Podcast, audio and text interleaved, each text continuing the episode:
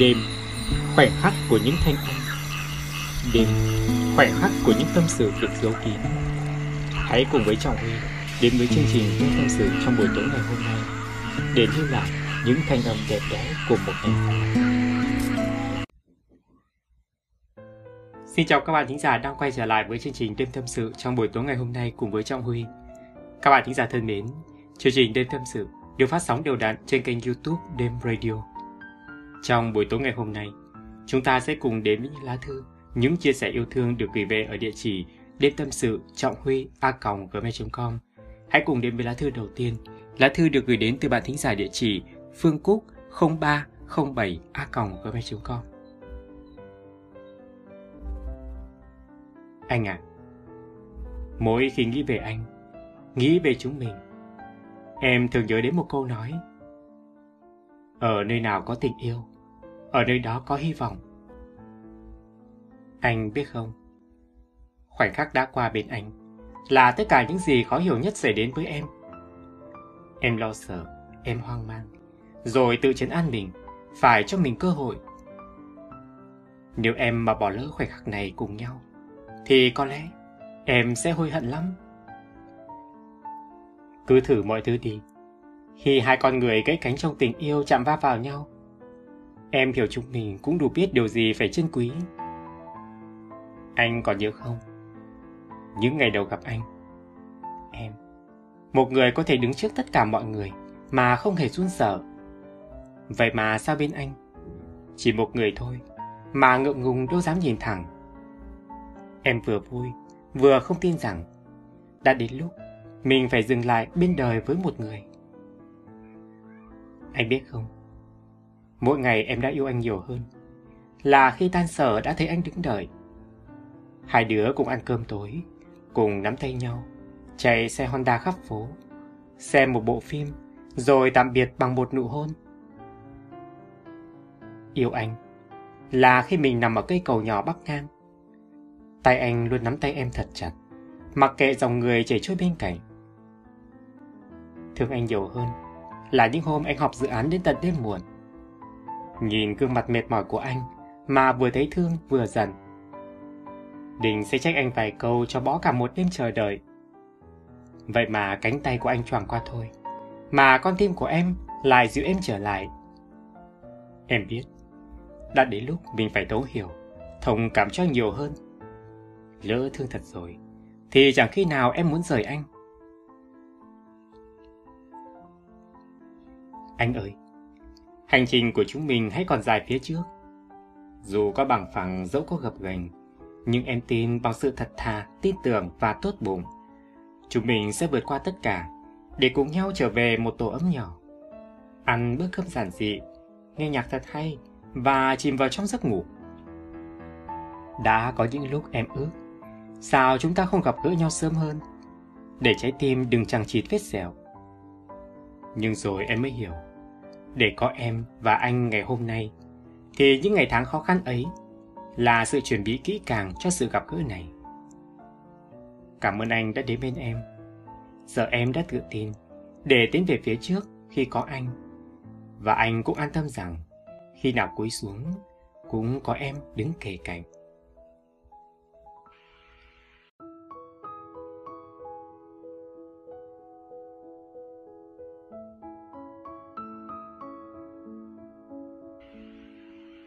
Tạm biệt với lá thư đầu tiên trong buổi tối ngày hôm nay. Chúng ta sẽ cùng đến với lá thư tiếp theo. Lá thư được gửi đến từ bạn thính giả Đăng Huỳnh. Chào Trọng Huy, chào các bạn thính giả. Trọng Huy thân mến, hồi đó tôi chừng 90 tuổi, hay chạy nhảy ngoài đồng bờ ruộng nhiều hơn trong nhà. Bắn xong mấy ván đầu keo, thua sạch, mặt sụi lơ, vội đứng lên lấy tay phủi phủi rồi cứ thế nhắm thẳng trái bếp bà về. Má ơi, cơm chín chưa má? Con đã bụng quá hả? Tôi cầm tay má, đang đêm đếm nồi canh rau đắng đất, nấu với cá chê vàng lay lay dục hỏi. Má xăm cần cây vá nêm canh, và vá trước mặt tôi mà mắng dòng chiều mến. Tía mày, mau rửa tay chân cho sạch, rồi vô phụ má dọn cơm. Trái bếp của nhà tôi, hẳn nhiên, cũng là đặc trưng của những ngôi nhà miền quê ở Nam Bộ, là căn nhà thêm của các nhà chính. Nơi đó để dành nấu ăn, cho khỏi ám khói lên nhà trên, vì hồi xưa toàn nấu bằng bếp củi. Trái bếp của má tôi lợp bằng dừa nước, cột chàm khẳng khiu, sạp đen vì khói củi. Cứ hay gà vừa gáy sáng, má đã lùi cùi, mồi ngọn đèn hột vịt, lấy nắm lá dừa nhóm bếp đỏ rực. Má vào gạo nấu cơm, chừng mấy con mắm đồng để đem ra ruộng. Mùa hạn, má ra và chàm sau nhà, tỉa tót nhánh chàm và cây chàm đẹp trở về chặt củi. Trái bếp của má lúc nào cũng có dãy củi chất rất đẹp, gọi là cự củi. Mỗi cây củi có thể chặt dài ngắn khác nhau, nhưng nghệ thuật là khi sắp vào cự, má vỗ cho đều tăm tắp, nên cứ khi nhìn vào, cự sẽ bằng bằng như một bức tường. Chị ba thì sóc lá dừa bó thành bó lớn, chừng chục bó để dành xài cả năm. Để bó được lá dừa đẹp cũng là cả một nghệ thuật. Làm sao để lá dừa ken cứng, không sút sổ và đầu cũng phải bằng thán như cự củi thì mới đạt yêu cầu. Má tôi kỹ lắm, nên dạy chị ba làm chừng nào được mới thôi. Chị ba nhờ anh hai, gác mấy cây chảm cứng trên nóc trái, rồi gác bó lá dừa lên. Số củi và lá dừa, nhà tôi trụng được qua mùa mưa hiếm củi. Cây chổi bếp và cái bờ là hai thứ má tôi tự làm và giữ rất kỹ. Cây chổi bếp Má tự chút lá dừa, rồi bó bằng gân chắc chắn, chắc đến nỗi quét mòn nhẵn mà vẫn không bung. Cái bợ nhắc ngồi má làm gần chục cái, may tay, may vải từ những cái quần áo rách của cả nhà giặt ra. Nhắc trái bếp của má, tôi cũng không làm sao quên được cái tủ bếp. Chiếc tủ bếp má xài là bằng cây thao lao, tuổi đời còn hơn cả tuổi tôi. Bây giờ có tủ lạnh, nhưng má vẫn giữ nguyên cái tủ bếp. Bốn chân, má kê bốn chén củ lao, nghĩa là bên ngoài như cây chén, nhưng ở chính giữa có còi nổi lên để gác chân tủ phòng kiến bò. Chiếc tủ bếp của má bây giờ vẫn y nguyên ngày xưa. Vẫn có nồi cá kho ăn chơi hết, có chén nước mắm chấm chưa cạn, rồi có cả hũ cơm mè sực nước mùi chua. Lình kình chai nước mắm, nước màu. Chiếc tủ bếp này có ba ngăn, cùng với nóc tủ được tận dụng để đồ. Ngăn trên có hai cánh cửa, dùng để đựng đồ ăn. Ngăn giữa trống, dùng để chai, hũ, thố đựng gia vị. Và ngăn dưới cùng, để cất chén đĩa, thau chảo, phòng khi có đám tiệc hay nhà có khách. Trái bếp trong ký ức của tôi, có những người phụ nữ yêu thương nhất đời, là má.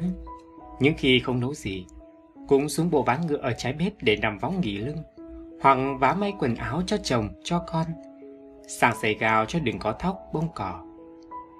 Là chị ba, chị tư, chị năm. Chỗ vọng ấy là nơi nuôi nấng tuổi thơ tôi với tiếng du của má của chị. Tiếng du hời bây giờ vẫn còn đầy trong cái của tôi.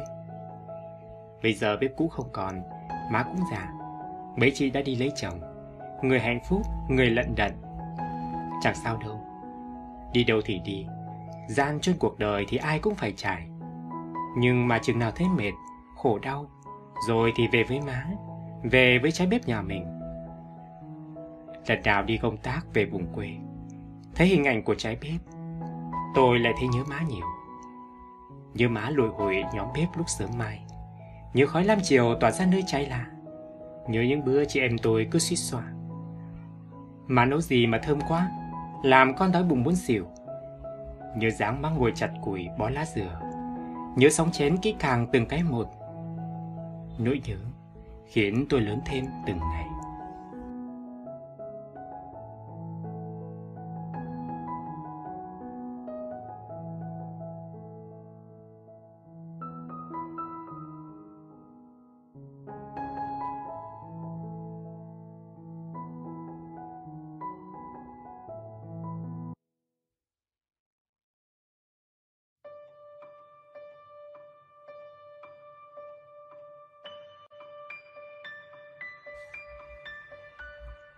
Xin chào các bạn thính giả đang quay trở lại với chương trình Đêm Tâm Sự trong buổi tối ngày hôm nay cùng với Trọng Huy.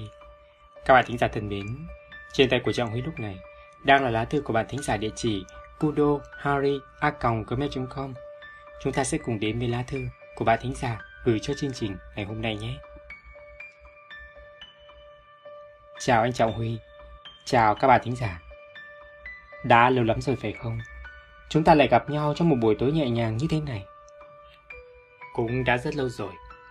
Em mới lại thả mình vào những câu chữ, những cảm xúc để viết một lá thư kể cho anh Huy và các bạn thính giả nghe về một vài điều nào đó. Anh Huy biết không? Em đã từng nghĩ đến rất nhiều chủ đề để đặt bút viết. Nhiều đến nỗi, có những lá thư vẫn đang giang dở chưa có hồi kết. Em vẫn chưa viết xong. Thế nhưng ngày hôm nay, em lại chọn một câu chuyện hoàn toàn khác để kể cho anh Huy nghe. Một câu chuyện vẫn đang âm ỉ trong lòng em bấy lâu nay. Anh Huy, hồi còn niên thiếu, anh đã bao giờ nghĩ đến con người mà bản thân mình muốn trở thành chưa hả? Em thì đang nghĩ nhiều về điều đó. Vì càng lớn, con người ta càng nghiêm túc, nghĩ về tương lai hơn thì phải. Để em kể cho anh Huy nghe một câu chuyện này nhé. Ở một vùng đất yên bình nọ, có một nhóm bạn thân gồm một chú cá hồi, một cô chim hồng hạc đang bị thương ở cánh và một chú chim én. Chúng quen biết nhau trong một sự tình cờ hết sức đẹp đẽ và từ đó trở thành bạn của nhau. Một hôm, cả ba hẹn nhau tụ họp bên bờ suối nhỏ, nói chuyện tán gẫu chán chê, rồi yên lặng, nhìn ngắm vùng đất tươi đẹp và thanh bình trước mắt. Chú cá hồi liền lên tiếng. Các cậu đoán xem, phía chân trời kia có gì? Là một vùng đất màu mỡ khác? Hay là một đại dương mênh mông là nước? Hồng hạc và chim én đưa mắt nhìn về phía chân trời, đang đốt dần ánh mặt trời. Lặng lẽ hình dung những gì có thể ở bên kia thế giới nhỏ bé. Lúc này cá hồi bèn nói tiếp. Tớ sắp vươn ra đại dương phía xa xa kia, đến một vùng nước mới mà trước đây tớ chưa từng được đắm chìm. Đàn cá của chúng tớ đang dập dịch chuẩn bị rồi. Lại một mùa di cư nữa tới. Vậy còn các cậu thì sao? Hồng Hạc nghe vậy, bèn giơ đôi cánh đang băng bó của mình lên buồn rầu nói. Đàn chim của tớ đã bay đến miền Đông châu Phi rồi. Trong khi tớ đây, vẫn chờ đợi đôi cánh của mình lành lại. Cá hồi thấy vậy bèn thở dài. Ý cậu là, cậu sẽ bay đến châu Phi một mình ư? Hồng Hạc gật đầu nói. Những chú chim cùng đàn của tớ nói rằng, tớ hãy chờ đợi đến mùa di cư tới. Có khả năng sẽ có một đàn hồng hạc tới đây. Lúc đó, tớ có thể bay cùng họ. Nhưng các cậu biết đấy, sẽ rất lâu nếu tớ chờ đợi như vậy. Mà tớ thì lại không hề muốn lãng phí thời gian của mình một chút nào. cao hồi lo lắng. Cậu có chắc là bay một mình sẽ ổn chứ? Như vậy sẽ rất nguy hiểm. Hồng Hạc mỉm cười. Ánh mắt sáng lên nhìn về phía xa kia. Tại sao lại không thể chứ? Chờ khi đôi cánh của tớ lành lại, tớ sẽ bay đi một mình. Không vội vã bay về châu Phi. Tớ sẽ đến từng vùng đất một, khám phá những người bạn mới, những bí ẩn mới tại nơi đó. Tớ sẽ tận hưởng từng cơn gió nơi tớ bay đến, cảm nhận hương hoa và mùi quả chín. Đắm mình trong dòng nước mát lạnh mà chẳng hề sợ rằng mình đã bỏ lỡ chuyến bay di cư nào của đàn, hay sợ rằng mình sẽ bị bỏ lại phía sau. Như vậy chẳng phải rất tuyệt sao? Cá hồi ngư ra nghe Hồng Hạc nói trong hạnh phúc và đôi mắt sáng ngời. Sau đó bèn bật cười khúc khích. Có biết đây, nghe có vẻ ngốc nghếch nhưng lại rất thú vị. Hồng Hạc bèn quay sang hỏi chim én đang im lặng nãy giờ. Vậy còn cậu thì sao én? Đàn của cậu bao giờ bay? Chim én nhỏ ngập ngừng một lúc rồi nói. Có thể là tuần sau. Vậy thì tốt quá. Cậu sắp được đến vùng đất mới rồi. Hồng Hạc vui vẻ chúc mừng én. Nhưng tớ không muốn bay. Chim én gặp ngừng nói. Cá hồi và Hồng Hạc ngạc nhiên, nhìn người bạn của mình vừa nói ra một điều hết sức khó hiểu. Chim én nhỏ hít một hơi thật sâu rồi nhẹ nhàng giải thích. Tớ nghĩ, những loài động vật như chúng mình di cư cũng chỉ để tìm một vùng đất màu mỡ khác, hay để tìm một vùng đất tốt hơn mà thôi. Còn tớ tớ thấy rằng, nơi đây thực sự là nơi tớ muốn tìm kiếm. Tớ yêu mảnh đất này, và chẳng hề muốn rời xa nó. Tại sao tớ lại phải bay đi tìm một vùng đất mới, chưa chắc đã hợp với tớ? Trong khi hiện tại, Tớ đã có tất cả những gì tớ mong muốn rồi. Cá hồi và hồng hạc ngỡ ngàng bởi những gì chim én nói. Cả ba rơi vào một khoảng thinh không không rõ. Một lúc sau, chim én dịu dàng nói.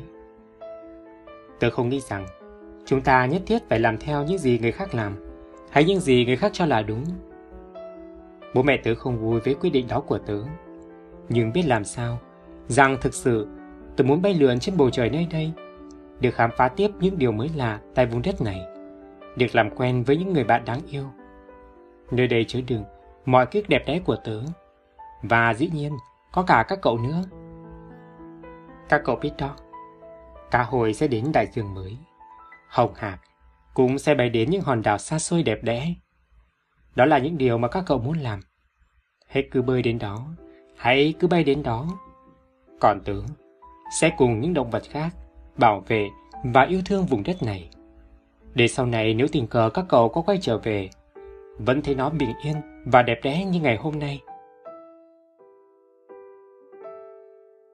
Cá hồi xúc động nói, cho dù tớ có nhỏ bé, dẫu đại dương kia có đáng sợ thế nào, nhưng nó vẫn sẽ là nơi tớ tự do bơi lội đúng không? Hồng Hạc gật đầu nói tiếp, cho dù tớ có gãy cánh, cho dù tớ có chậm chạp hơn so với đàn của tớ, tớ vẫn sẽ mạnh mẽ, chinh phục và bay đến những nơi tớ muốn. Chim én nhìn hai người bạn của mình, đôi mắt sáng lên niềm hy vọng về những ngày dẫu có gian khổ nhưng tràn đầy vinh quang phía trước. Bộ ba bạn thân sánh bước bên nhau, nhìn về phía chân trời ảm đạm đã nhuộm màu chiều tà.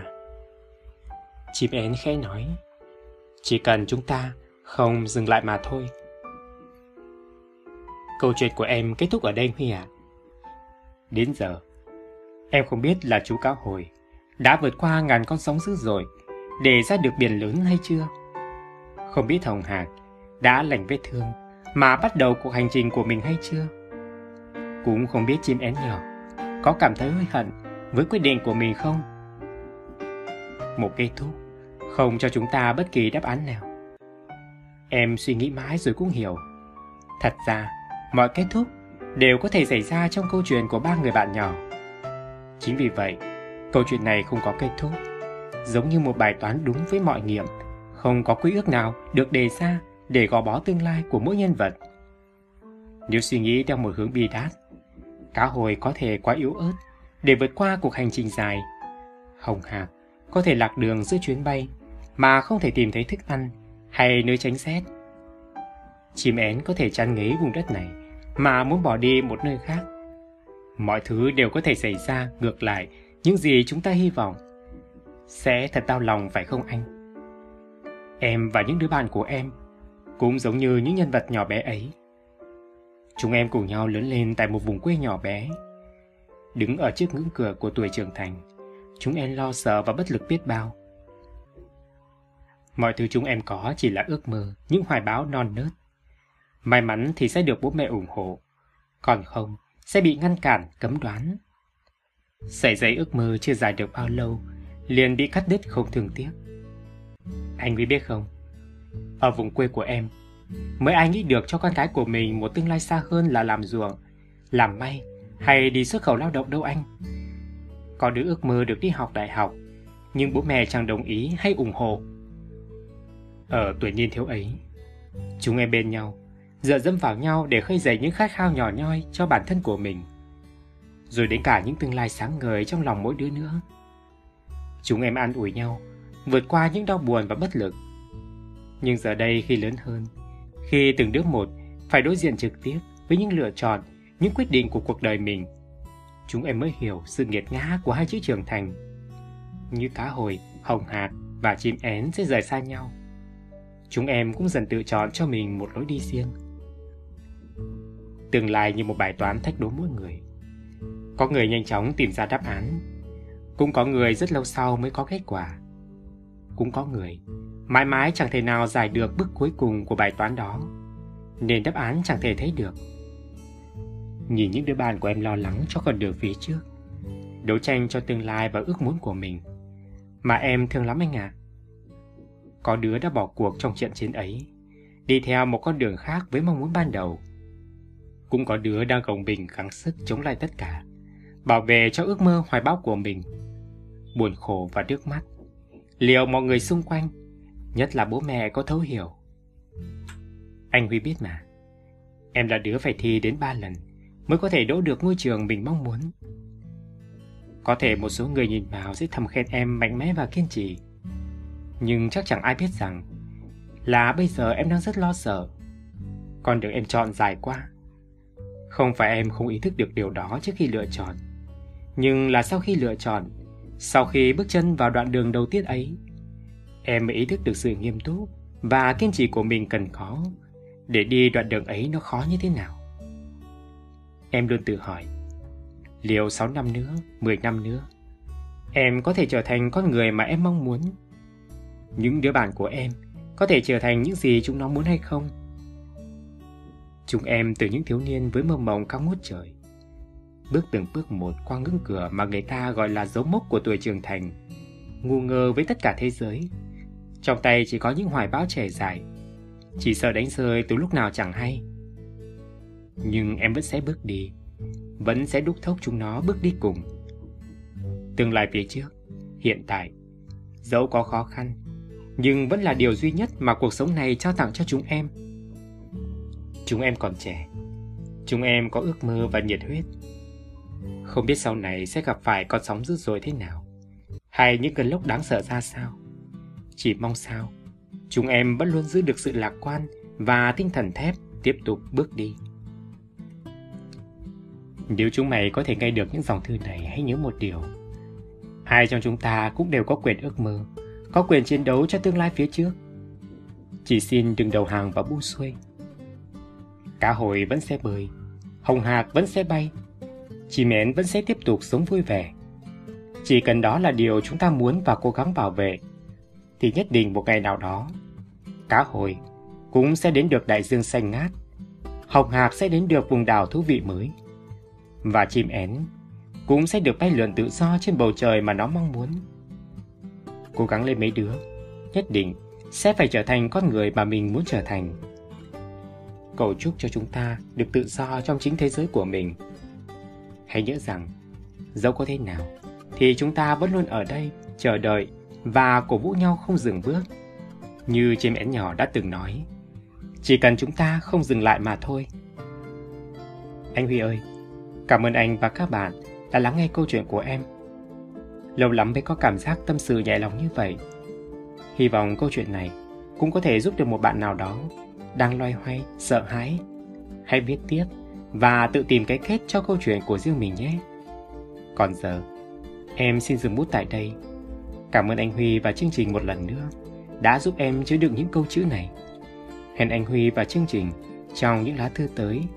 Em của anh, Lan Anh.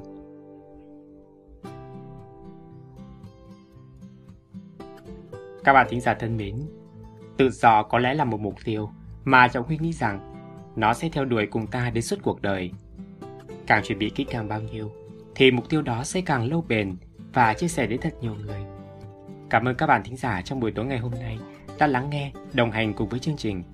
Nếu như các bạn sẵn sàng chia sẻ, đừng ngần ngại, hãy gửi thư về cho Trọng Huy ở địa chỉ đêm tâm sự trọng huy a gmail.com. Còn bây giờ, xin chúc các bạn có một giấc ngủ thật ngon và những ai đã ngủ quên trong chương trình ngày hôm nay, hãy lắng nghe lại show vào ngày mai các bạn thính giả nhé.